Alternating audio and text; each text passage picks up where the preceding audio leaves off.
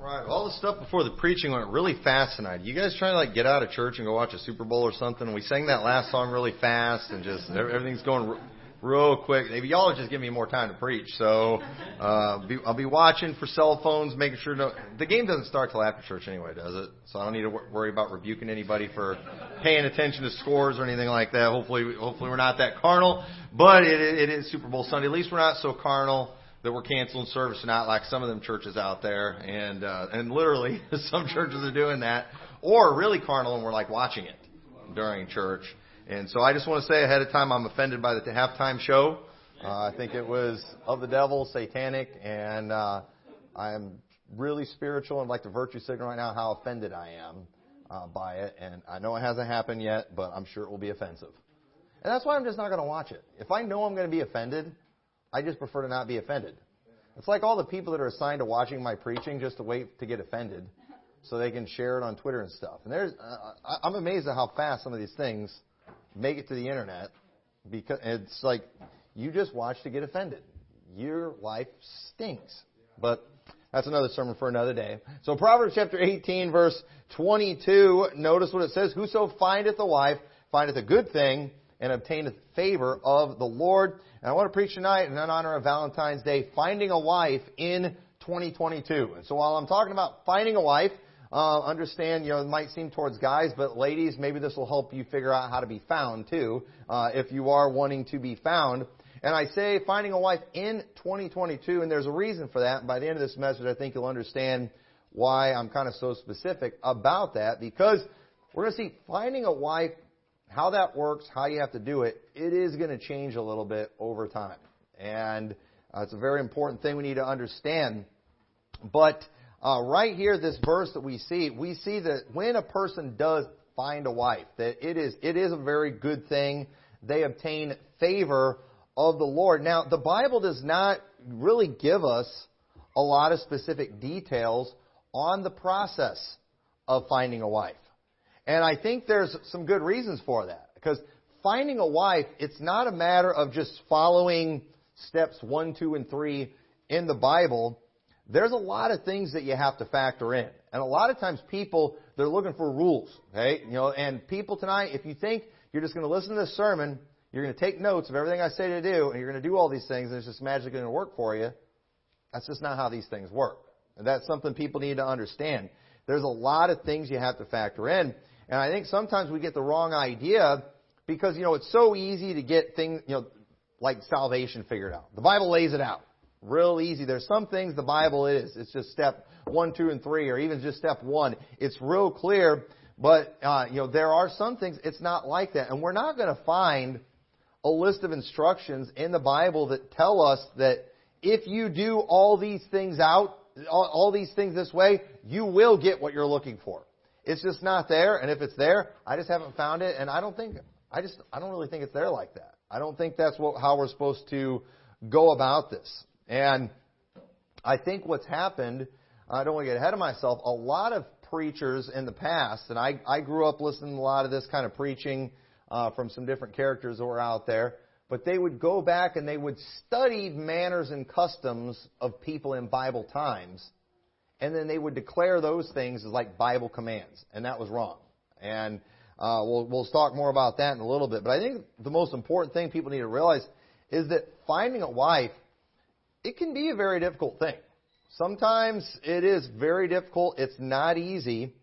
And the first thing you need to understand when it comes to looking for a wife is that everyone's situation is unique. Everyone's situation is unique. The Bible says in Proverbs 31:10, who can find a virtuous woman, for her price is far above rubies. So understand, it's not hard today to find a woman that will take you. Okay? Proof of that, you find the biggest losers out there. They got women that, you know, will some marry them, live with them, let those guys get them pregnant. I mean, guys without jobs, guys that are ugly, guys that are out of shape, and yet somehow they get wives. Now, the problem that a lot of guys have is you're looking for that virtuous woman that the Bible says who can find her. All right? Now, I'm not telling anybody to settle or anything like that, but at the same time, you've got to understand that one that's far above rubies, they are hard to find. And that one that finds that wife that's a good thing and obtains favor of the Lord, it is a blessing. If you've got that kind of wife, you are very blessed. And you know what? You ought to appreciate that. You ought to be thankful for that. You ought to thank God for that if He gave you that. But you know what? Everybody needs to understand they're not just out there all over the place. That's not the case. And so just because someone made it look easy, it doesn't mean it's going to be easy for you. And there's some people, it's like they put no effort into it. They didn't even try. They got a virtuous woman. You know, and I mean, I was somebody who wasn't really trying. My plan that I had in my mind is I was going to get married at like 23. I wanted a few years of being an adult and enjoying being an adult. And I turned 20 and fell in love real quick and got married real quick. And so I was married, at just a little over 20 and wasn't even trying. It just happened. But it's real easy. What happens a lot of times is people will look at someone else's situation where everything just fell in place, and then they're like, why isn't that happening to me? What am I doing wrong? And it's not that you're doing anything wrong. It's just you're a different person. And there's so many things that have to be factored in. And a lot of times, too, there's so much about their situation that we don't understand. We don't know everyone else's life. That's something you need to understand. You know, it's easy for us to look at somebody like LeBron James, who's making millions of dollars playing basketball, and, you know, just be like, I should have played basketball. Well, here's the thing. Even if you'd have played basketball, you wouldn't have made millions of dollars like LeBron James. I joke about that kind of thing all the time. But we think that we see anybody do anything and we think, I could have done that. No, you couldn't have. You know, there's more that goes into being a great basketball player than just a little bit of practice. I mean, for one, I don't think I could have done it if I would have devoted my life to it. Because I'm just physically, I'm too short, you know, I'm too white, I'm too, you know, I don't think I could have ever made the pros if I had devoted my life to playing basketball. I don't believe that. And, you know, often we do. We look at people and we don't understand. A lot of times they do have a lot of things going for them. The Bible says, too, that one that finds a wife, he obtains favor of the Lord. Unfortunately, we often think that we understand why God blesses some people. You know, we think we can judge everybody and everybody's situation. We think we know why God does good to us and why He does bad to other people. You know, we don't know why God does things the way He does. We have no idea. But what we do, we see God really bless one individual and we think, well, you know, what's He doing different? You know what? You'll never figure that out, so don't even try. Don't even try to figure out, you know what? They got blessed. You haven't yet. It's just not God's will. That's just how these things are. You know, and where in the Bible does it teach that God has to give us all the same things in the same way? Because again, there's so much behind the scenes we don't know about. I mean, you don't know. Maybe that guy got that wife because he's got a super prayer life. But you know, the truth is, if somebody has a super prayer life, you're probably not going to know it because they're probably not going to be talking about it all the time. You know, we have no idea why God does things the way we do. You know, just because some poor, ugly guy gets a trophy wife doesn't mean you're going to. You know, we do. We always see that guy that's got the trophy wife as like, he must have money, or maybe it is because he's really good looking or something like that. We think we know why, but then, you know, we're always measuring ourselves up with other people. And I think single people can be and even married people do that too. We're always measuring ourselves up amongst other people. You can't do that. Sometimes ugly guys get the good looking girls. You know, sometimes poor guys get the good looking girls too. You know, we don't know why women make some of the dumb choices they make. Sometimes that woman just made a really dumb choice.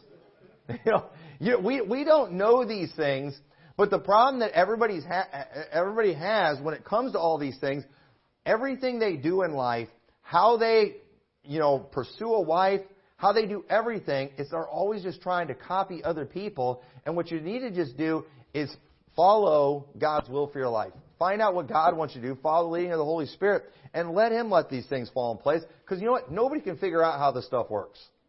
Nobody can. It's just, That's why you just need to make sure you're in God's will. When it comes to many relationships we see in the world today, most of these unions today, it probably came from a combination of luck and stupidity. It really did. Bad decisions by one person. I mean, and you know, I've seen it before. We're just, you know, young ladies who could have done so much better ended up with some loser. And it's like, what happened? And the thing is, you know, that loser is the one that just asked first, and that girl had no wisdom, sought no counsel. And you know what? Now she's off the market. You know, it stinks, but that's just the way it is.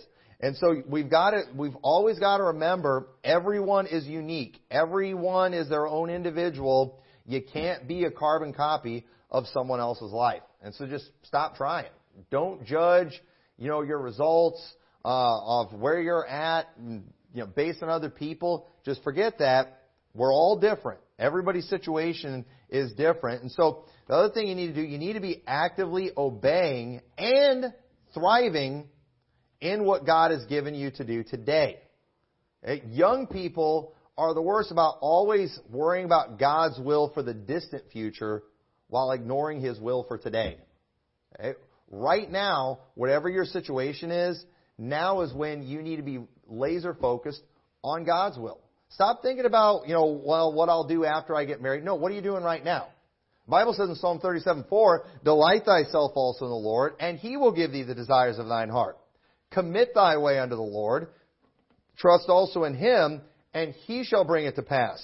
So what young people do, they're always saying, all right, Lord, if you give me this, if you give me that, if you give me this wife, then I will do this and this and this. I'm going to do all these things for you. That would be the same as if you went to your boss and said, I want a raise, but you're a sorry worker. But you tell him, but if you give me that raise, I'll become a good worker. I promise you, if you would just give me a raise, I know I've been worthless so far, but I will be a great worker if you give me that raise. You know what? It's not going to happen. The one that's probably going to get the raise is the one that's doing and very good at what they've already been given to do. And if you're thriving on that job, if you're successful in that area, and then you go to your boss and say, hey, I would like to do this too. He's like, well, you know what? You've been successful over here. I'll bet you'll be successful here in this area too. And young people, they're, you know, and a lot of guys, young, you know, single guys, they're not thriving doing God's will. I mean, listen, I'm glad, you know, it's nice having freedom.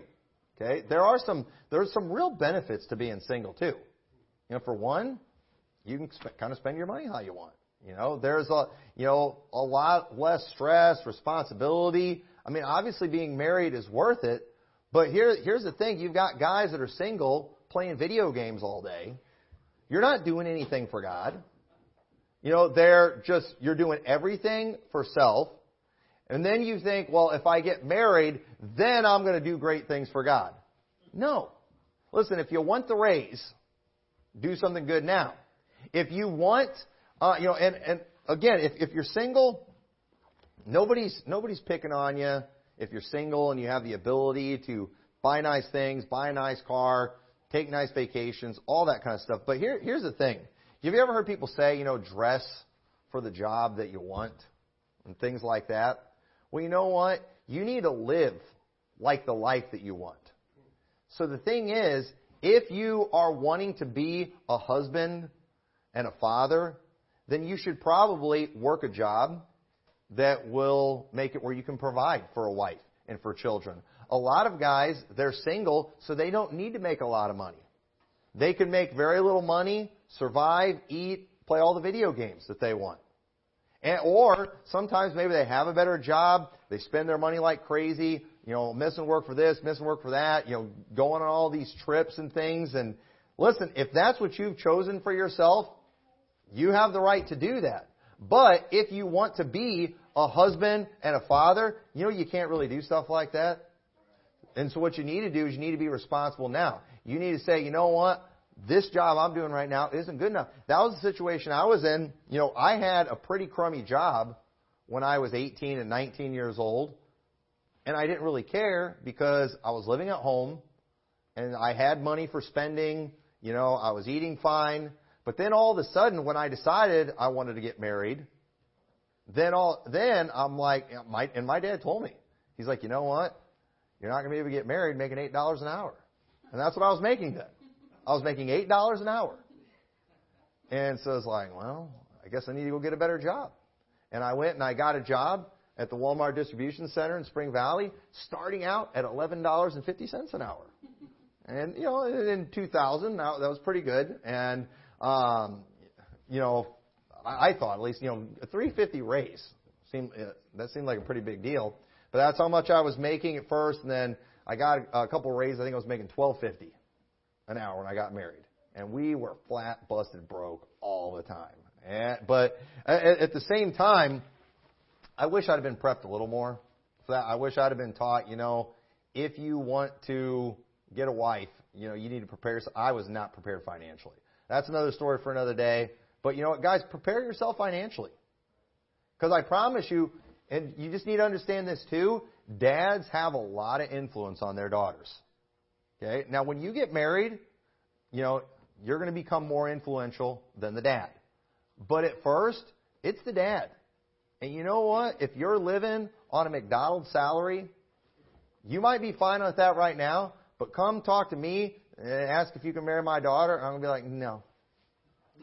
I'm going to discriminate against you because of your wage. So, you know, I think we ought to treat poor people just like we treat, you know, rich people.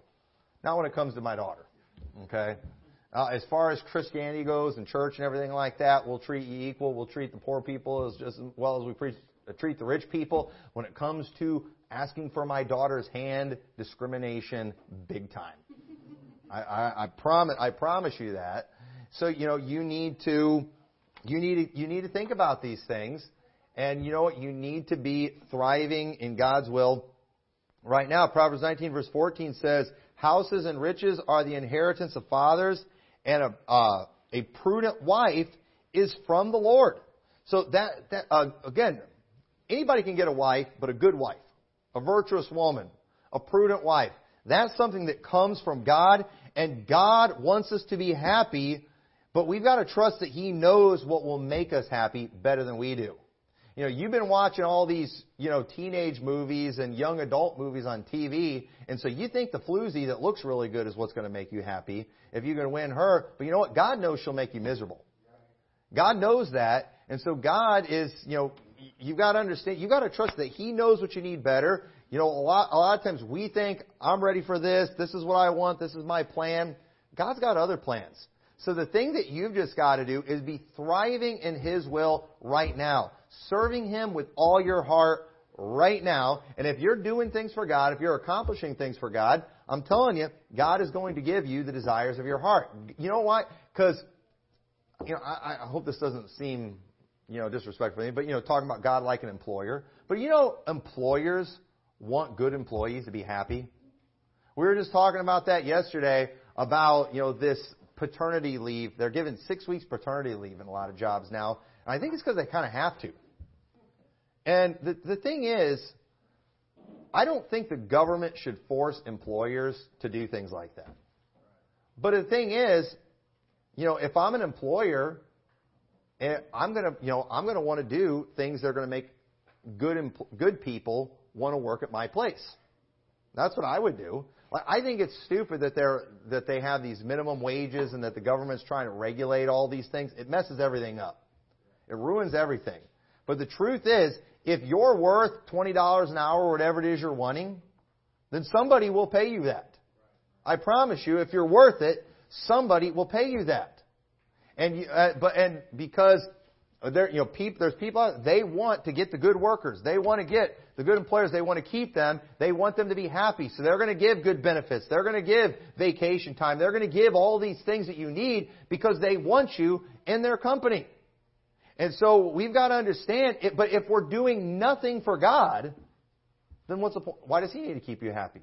Why does He need to give you the desires of your heart? You know, and so that's how it is. That's how it's going to be for any good employer. They want their workers. They want those who are serving them. They want those who are profitable to them to be happy, not because they want them staying with that company. If you're valuable, they don't want you leaving and going to some other company, so they're going to give you those things that you need. And if you do, if you want that raise, they're going to do it. But we got a lot of people today, they've got this attitude, I'm saved, God owes me everything that I want. No, He doesn't. No, you know, I go to church, God owes me everything I want. No, He doesn't. God doesn't owe you anything. But I promise you, if you're accomplishing things for God, if you're doing great things for God, He's going to want you to be happy. So you got to ask Him, what am I doing for God? And you know what a lot of people are doing? They're waiting for God to give them what they want. Then they'll do something for God. It's not the way it works. Do not go tell your boss how good of a worker you'll be if he gives you a raise. Go be that worker. Go be that worker, and you'll probably get it without even asking. Because they're going to want to keep you around. They're going to make you happy. In fact, when I was making $8 an hour, and I got the job offer for the $11.50 an hour, you know what my employers told me? We'll raise you to $11.50 an hour. And then it just made me mad because I was like, I've been making this for all this time, and you could have been paying me an extra $3.50 an hour. I'm out of here. You know, it didn't work. It didn't work at all. But, you know, most people, they're just kind of being worthless. Philippians 4:11 says, "Not that I speak in respect of want, for I have learned in whatsoever state I am therewith to be content. I know both how to be abased, and I know how to abound. Everywhere and in all things I am instructed both to be full and to be hungry, both to abound and suffer need. I can do all things through Christ, which strengtheneth me." And so, you know, if you're not a good Christian while you're single, you're not going to be a good Christian when you're married with kids. It's just not going to happen. And you've got to be like Paul, whatever state. You're going to be content. And you've got to determine whatever state I'm in, whatever my marital status is, I'm going to serve God. And prove it while you're single. And you know what? I believe God will continue blessing. Now turn to 1 Corinthians chapter 7. Another thing, too, when searching for a wife, you must... This is real important. I want to spend some time on this. You must recognize the culture and the situation of your day. Okay? And I hate to sound like a trendy here, but the Bible doesn't give us specifics on this. And I'm speaking from experience here. You've got to recognize the culture and the situation of your day, and you've got to be willing to follow certain customs. Okay? And you know what? I don't want you to come to me talking about dowry in the Bible and saying, you know what, I think, you know, we ought to do it this way. I don't want you showing me some custom. I don't want you showing me some arranged marriage. You know what? You can think that all you want, but every person out there with a decent daughter is going to think you're a freak, and nobody's going to let you marry their daughter. It's just not going to happen. Now, I personally think we should do some kind of dowry or something like that. I think they should pay the dad. Okay? I really do. I think my daughter's worth it. I mean, the Bible says far above rubies. But, you know, here's the problem with that, too. Okay, one, if I go and I say, you know what, I want $10,000 for my daughter. Okay, well, the problem with that, if I get in a financial pinch, I might be tempted to say yes to a guy that I wouldn't normally. The good thing about having no money on the table and the fact I'm going to have to pay for the wedding is I'm really only focused on, is he good for her or not? So there's probably some benefits to that. But at the same time, too, I do something like that, people are going to think I'm a freak and nobody's going to want my daughter, because who does that kind of thing today?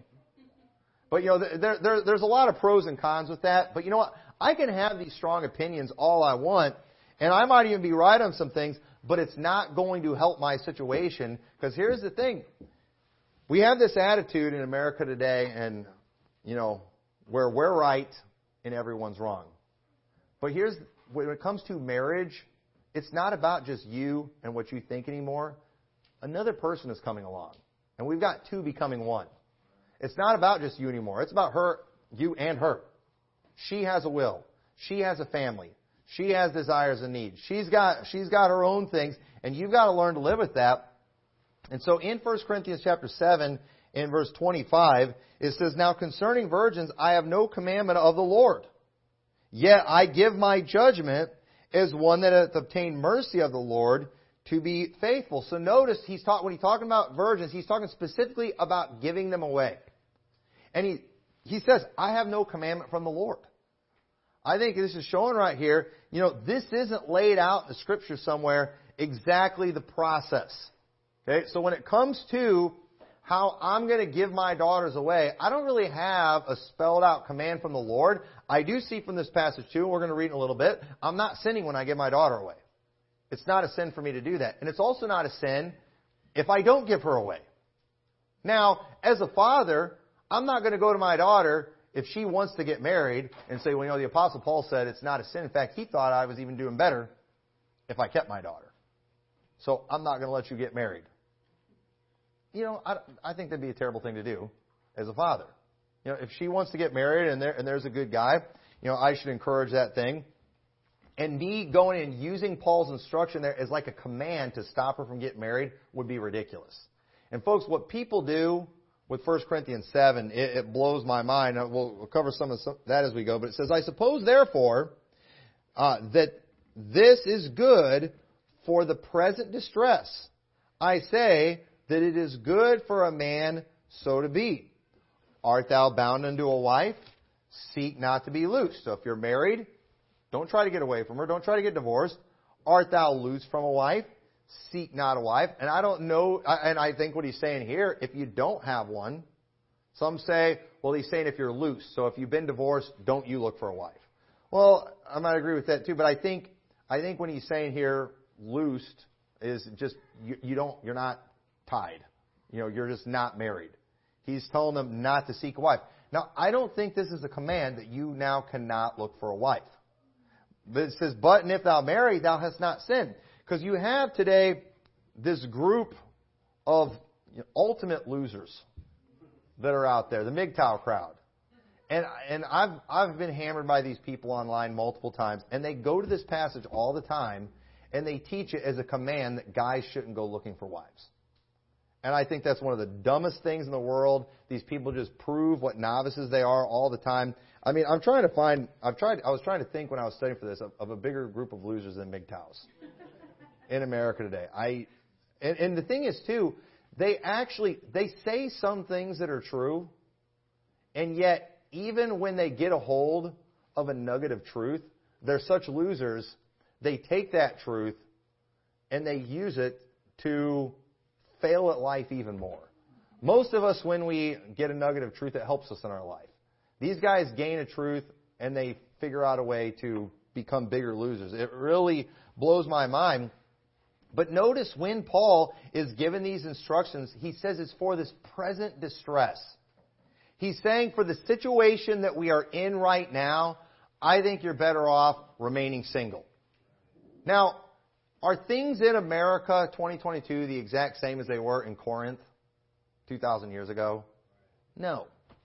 It's not the same situation, folks. And so, you know, to take this specific instruction he's given for a specific situation and apply it to our situation that's completely different today is very foolish.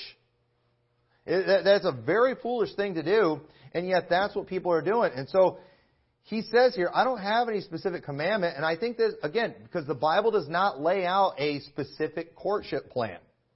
And it's always going to vary based on the situation. And when you're trying to find a wife, you've got to look at the situation that we're in, and you've got to make plans based on that situation.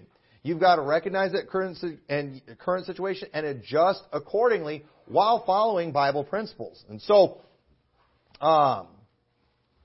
verse 25 says, Now concerning virgins, I have no commandment of the Lord, yet I give my judgment as one that hath obtained mercy of the Lord to be faithful.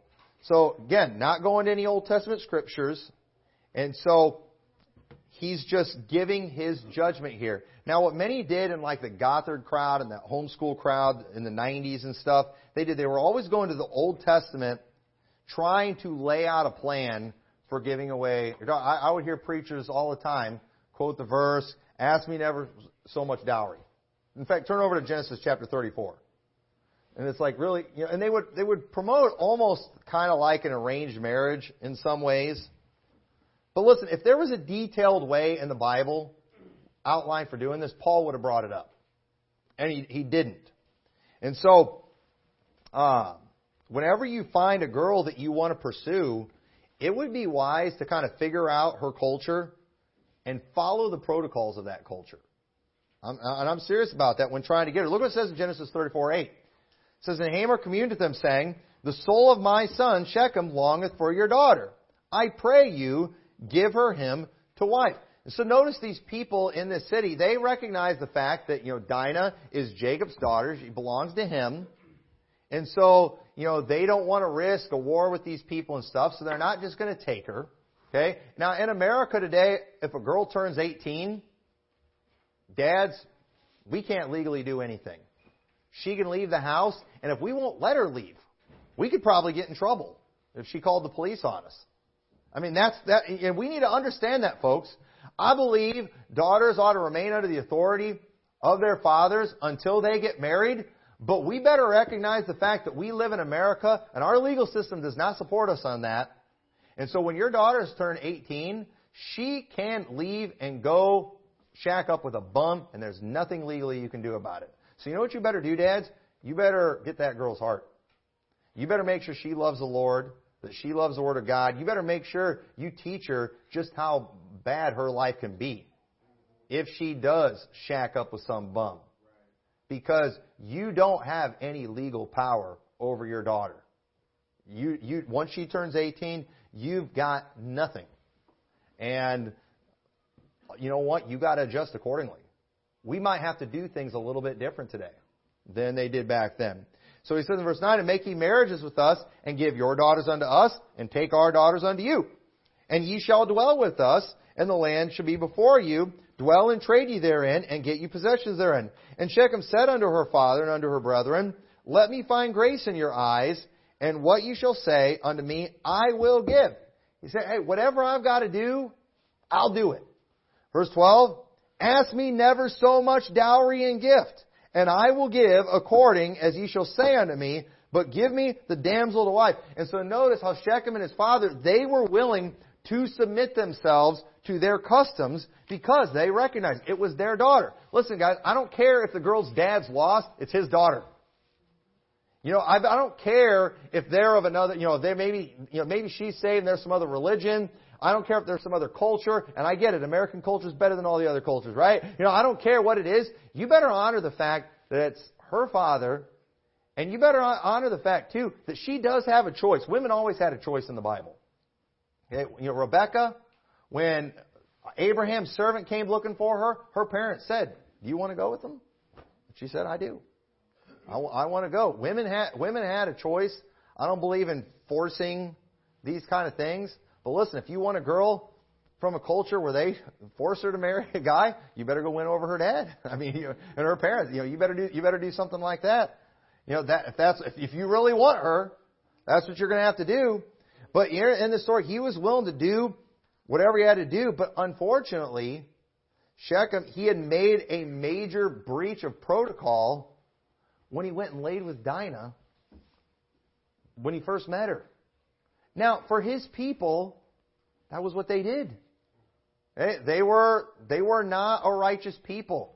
They did not have the law of God.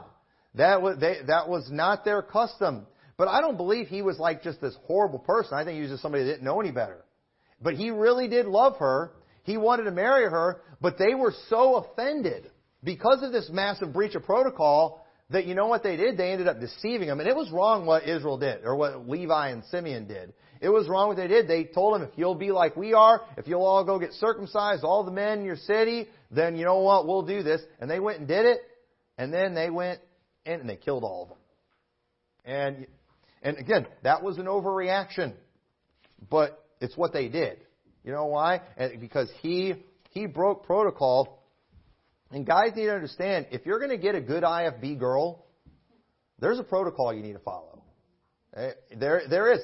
And it said, I wish I could get up and just preach a sermon. This is how you have to do it. And I can't do that from the Bible.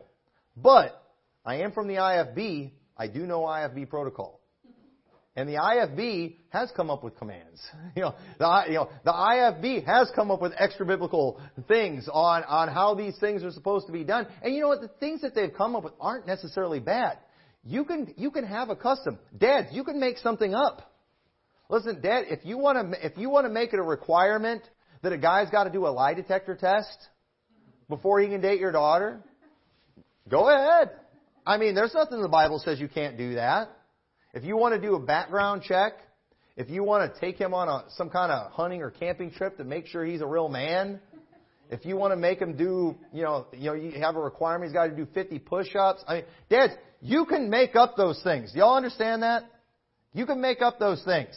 And guys, if you want to marry a girl whose dad requires that the man be able to do 50 push-ups, I recommend you start working out and figure out how to do those 50 push-ups. Respect what they want you to do. Respect the authority that they have. And in the IFB, it's very common that, I'll just tell you some of the protocols, okay? If you see a girl in another IFB church somewhere that you think, you know what, I'd like to get that girl, typically, and it varies from place to place, but you know what, don't go ask her for her phone number. Okay, don't do that. That will get you in trouble. Oh, you can't show me anywhere in the Bible, right? I know. We're not talking about the Bible. We're talking about the IFB. Okay? Don't ask her for her phone number. You know what you got to do? Don't ask her on a date. Ask her dad out on a date. Don't phrase it that way. Don't phrase it that way. But you know what you got to do? You got to win her dad's heart over many times before you win her heart over. That's just the way it is. And then you know what you got to do? You've got to go to him. And he is going to do a background check on you. He's going to call your pastor. That's what he's going to do. You better get in good with me, because I'm not going to lie to him. You know? And listen, I would do that in a heartbeat. If I didn't know some guy, and he was expressing interest in my daughter, I mean, you better believe I'm Googling him. You better believe I'm doing a background check and whatever I got to do. You better believe I'm looking for references. I'm going to do that stuff. It's my daughter. And if he doesn't like that, he can go find some other girl whose dad don't care. But you better follow their rules. Otherwise, that dad is going to turn that girl's heart away from you, and you're not going to get her. And, I don't like jumping through all these hoops. Well, you know what? Everybody wants rubies for nothing. Just like everybody wants a paycheck for nothing. And I get it. We live in America. You get money for nothing all the time here. But you know what? You're not going to get that wife. Not a good one. Not a good one for nothing. Let me tell you about them IFB girls. They're worth it. Okay?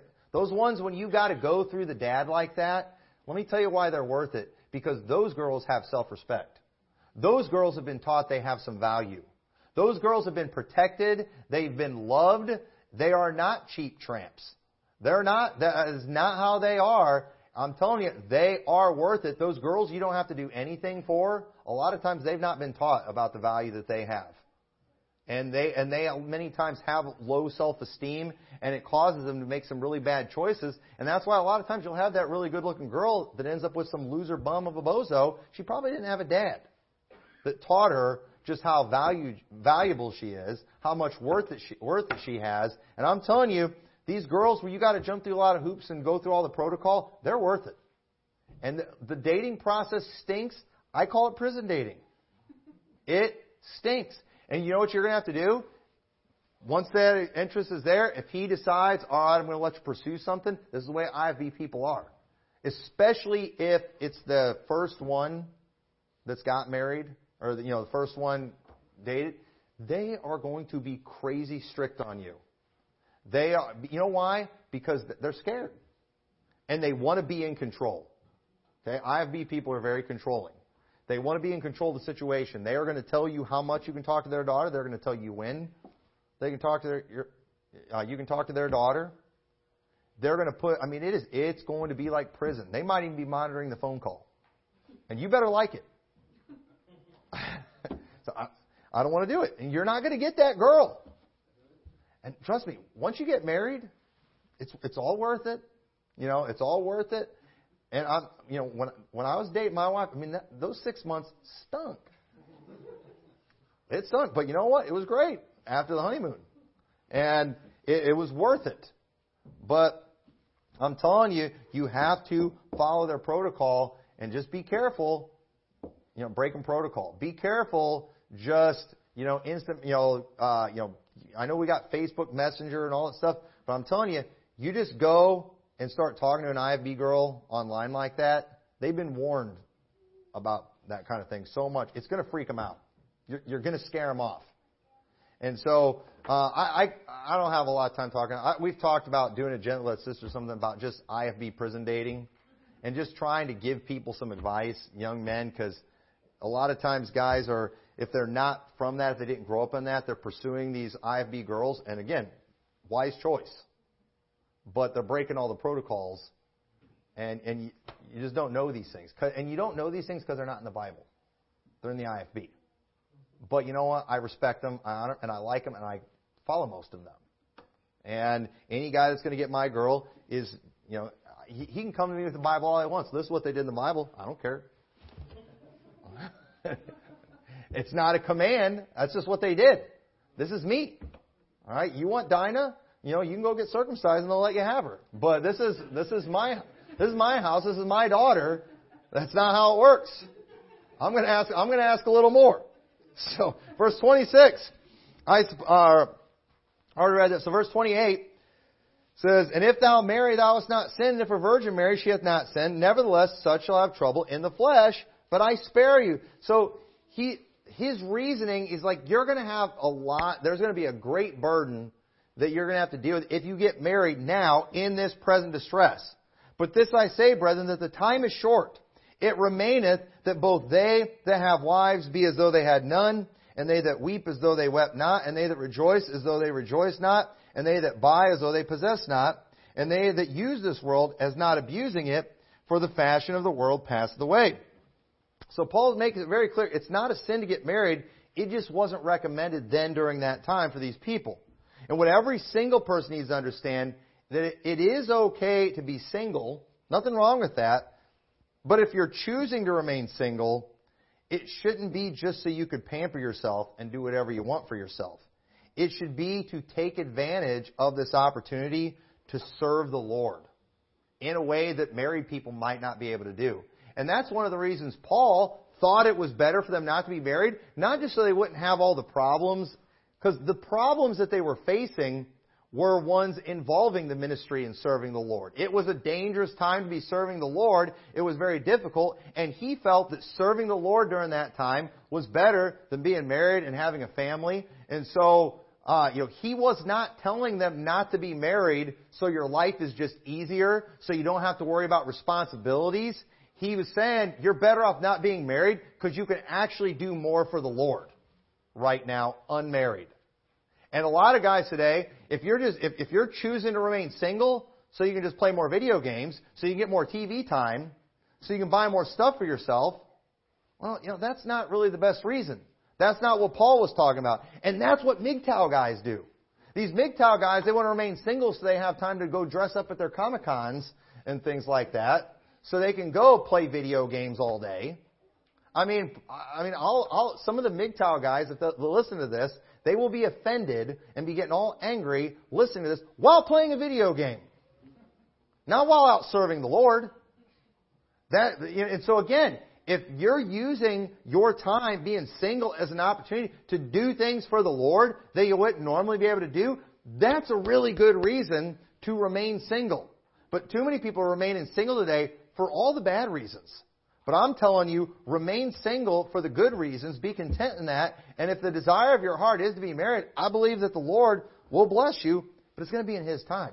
He's going to bless one guy in 1 month after getting right, and another guy in 10 years.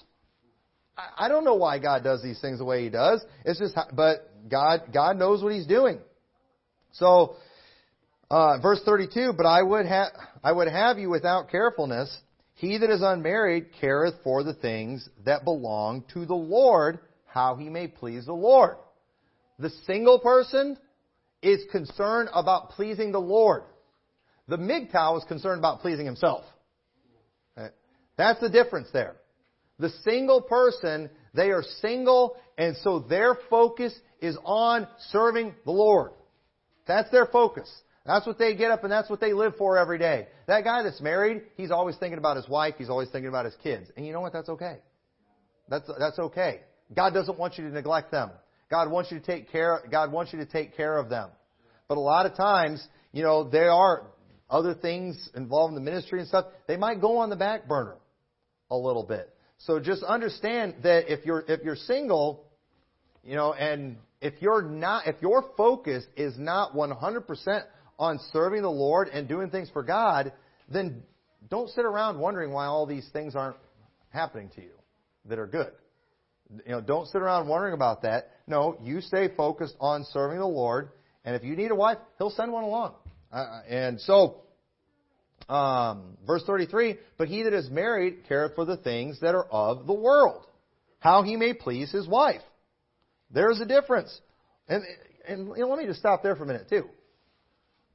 Some people are single people, and I'm speaking general here, but they're so self-centered, they're so selfish, they want a wife so she can please him. That's all. That's what they're looking for. I want a wife so she can please me. I want a wife so she can do everything I want her to do for me. But here, he says, he that is married careth for the things of the world, how he may please his wife. You know what? You need to understand you getting married is not just about some woman now who can live to please you. Like you try to use God. You know, God is just what I have to help me get everything I want. And now I've got a woman to help with that. No. You need to be figuring out how to please her, too. You better be taking care of her, loving her. There is a difference also between a wife and a virgin. The unmarried woman careth for the things of the Lord, how she may be holy both in body and in spirit. But she that is married careth for the things of the world, how she may please her husband. And this I speak for your own profit, not that I may cast a snare upon you, but for that which is comely, that you may attend unto the Lord without distraction. Okay? Again, that's the whole thing about being single here. I want to see one of these MGTOW guys get on fire for God and actually be doing something for God. They're never doing that. They're never, ever doing that. They love 1 Corinthians 7, but they ignore all this. The whole thing is the purpose of being single is so you can just serve the Lord more.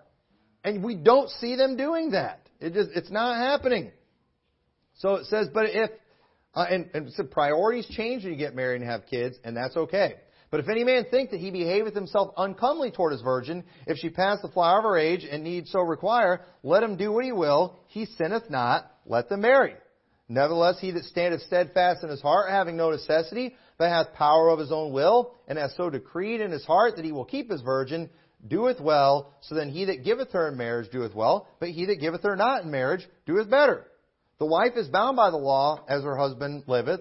But if her husband be dead, she is at liberty to be married to whom she will, only in the Lord. I've heard some preachers say that if a woman's husband dies, she needs to go back under the authority of her father. Well, listen, I would always recommend taking your father's advice. You know, there's nothing wrong with listening to what he has to say. But, I mean, come on. I mean, some of these single guys out there, too, they think all women should be under the authority of a man. And just understand, in our culture, a lot of women that are out there, once they turn 18, they don't have to listen to their dads anymore. They should, but they don't have to.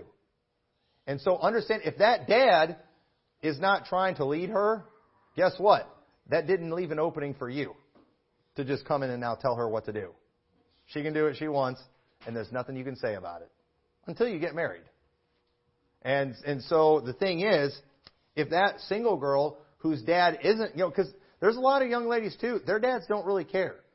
So you know what? You got to figure out what she wants in that situation, and you better make sure, you know, you win her over, you know, without violating any of God's laws. So, all these things we're seeing here, it shows that marriage, it's not a requirement for happiness and being a productive Christian. Paul's saying you'd be more productive as a Christian if you weren't married. That's what Paul's showing here. So don't allow the culture to tell you what will make you happy. Let God do this. And so, instead of, if I may speak like Paul, you know, about our present distress, because that's what Paul was doing, all right? And now we're in 2022. If I may speak like Paul, giving my opinion about our present situation, I still think marriage is wonderful. And that if you can find a wife, it's a wonderful thing. But you know what? Let's be real about the situation. Virtuous women are very hard to find in this 2022 American culture. I think it's probably harder to find than it was back then. I mean, it's tough. Feminism is destroying women. It's turning them into something that no man would ever want. And you don't have to settle. Listen, if literally the only choice was Whoopi Goldberg, I mean, you're better off being single. I mean, you know, there's worse things that can happen than being single. You know, there's horrible, horrible women out there. And that's what's being promoted, folks. I mean, not only is The View, a lot of women watch The View. I mean, you'd be better off not being married than marrying one of their fans. You know, you don't have to just settle for one of them. But you know what? It might be your desire to be married, but again, just serve the Lord. Serve the Lord. If you really need that virtuous woman, God will provide it for you. But marrying a woman today will put you at risk of losing everything and becoming a slave to that woman for a long time, especially if you have kids. Listen, she could dump your backside for no reason. That's America, folks. You'll probably have to pay her alimony. You'll have to pay child support. That's just reality. So I don't know how much you value your stuff, but you marry a girl, half of it's hers, maybe all of it. And that can happen. And I said, I believe this is my, you know, I really believe that because of the slavery that we had in this country, that I believe we have been punished by God allowing there to be a permanent. I think God's punished us with allowing there to be a permanent welfare class of people in this country that we are forced to work for. And you know what? I think it was our fault. We should own up to it. And you know what? I believe that the feminist movement in our country is man's fault, you know, because of the fact that when men were in control, men often were very abusive towards their wives. They did not take good care of them. And I believe we're suffering very much. I believe that a lot of what caused the feminist movement to get going, it was poor treatment of women by men. And you know what? Look what we got as a result of it. What they're doing is not right, but again, you treat people like garbage, you should expect them to act like trash. And that's what they did. They didn't treat women good. They didn't value them. And look what we've got. We've got Whoopi Goldberg's. You know, we've got Roseanne and Rosie O'Donnell. I mean, just name any of them being featured out there today. It's absolutely horrific. But so when it was a man's world, it was. When it was a man's world, it was closer to how things were supposed to be, but men took advantage of that situation. We are supposed to cherish our wives. We're supposed to love them, take care of them, be faithful. There was a time when men would not do all those things, and because it was a man's world, they'd still get their way, and the women suffered. And you know what? I think God saw that, and I do. Next time you watch The View and you're just repulsed and want to vomit, just look at that as the judgment of God. Look at what men not treating women right has done. Look at what it's produced. And you know what we've got to do is get back to just loving them like we're supposed to, taking care of them. And so if we're going to find a virtuous woman in this messed up country, I think the key is just delight yourself in the Lord. And contently, patiently, wait for Him to give you the desires of your heart while you are busy actively serving God and others. And I do believe we need to repent of the sins of the previous generation and make sure we do better when it comes to respecting women, showing them that they have value, treating them like ladies. And again, feminism is so repulsive. It's one of the reasons MGTOWs look at women as trash. I get it. Those women are trashy, but they're trashy because of people like you. And if we had real strong men that actually loved women, cared for them, treated them as valuable, then they wouldn't act like that. They'd go back to being the June Cleavers and the stuff that we all want. You know, that's what they would go back to. But you know what? Unfortunately, we're not treating them that way. And I believe if you treat women like value, they're going to act like it.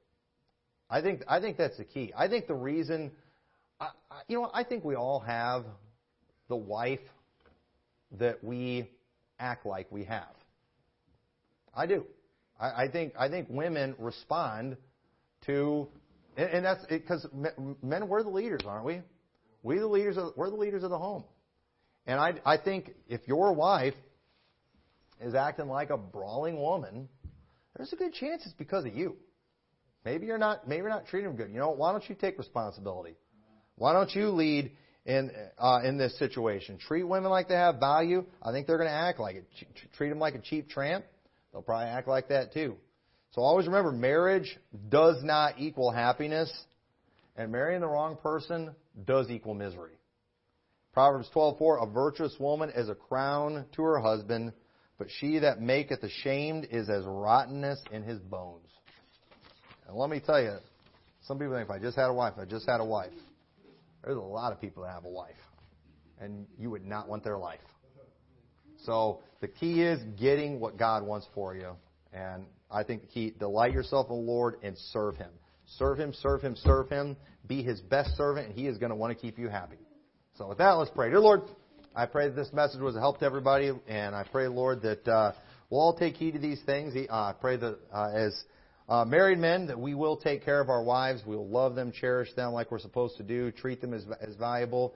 I pray, Lord, that the young ladies will understand their value they have, not fall for just bad guys, help them to realize their value that they have. And I just pray, I hope all of us to serve you the best we can. And I pray that we'll worry about what pleases you, knowing that you'll take care of us and give us the desires of our heart. In your name we pray. Amen.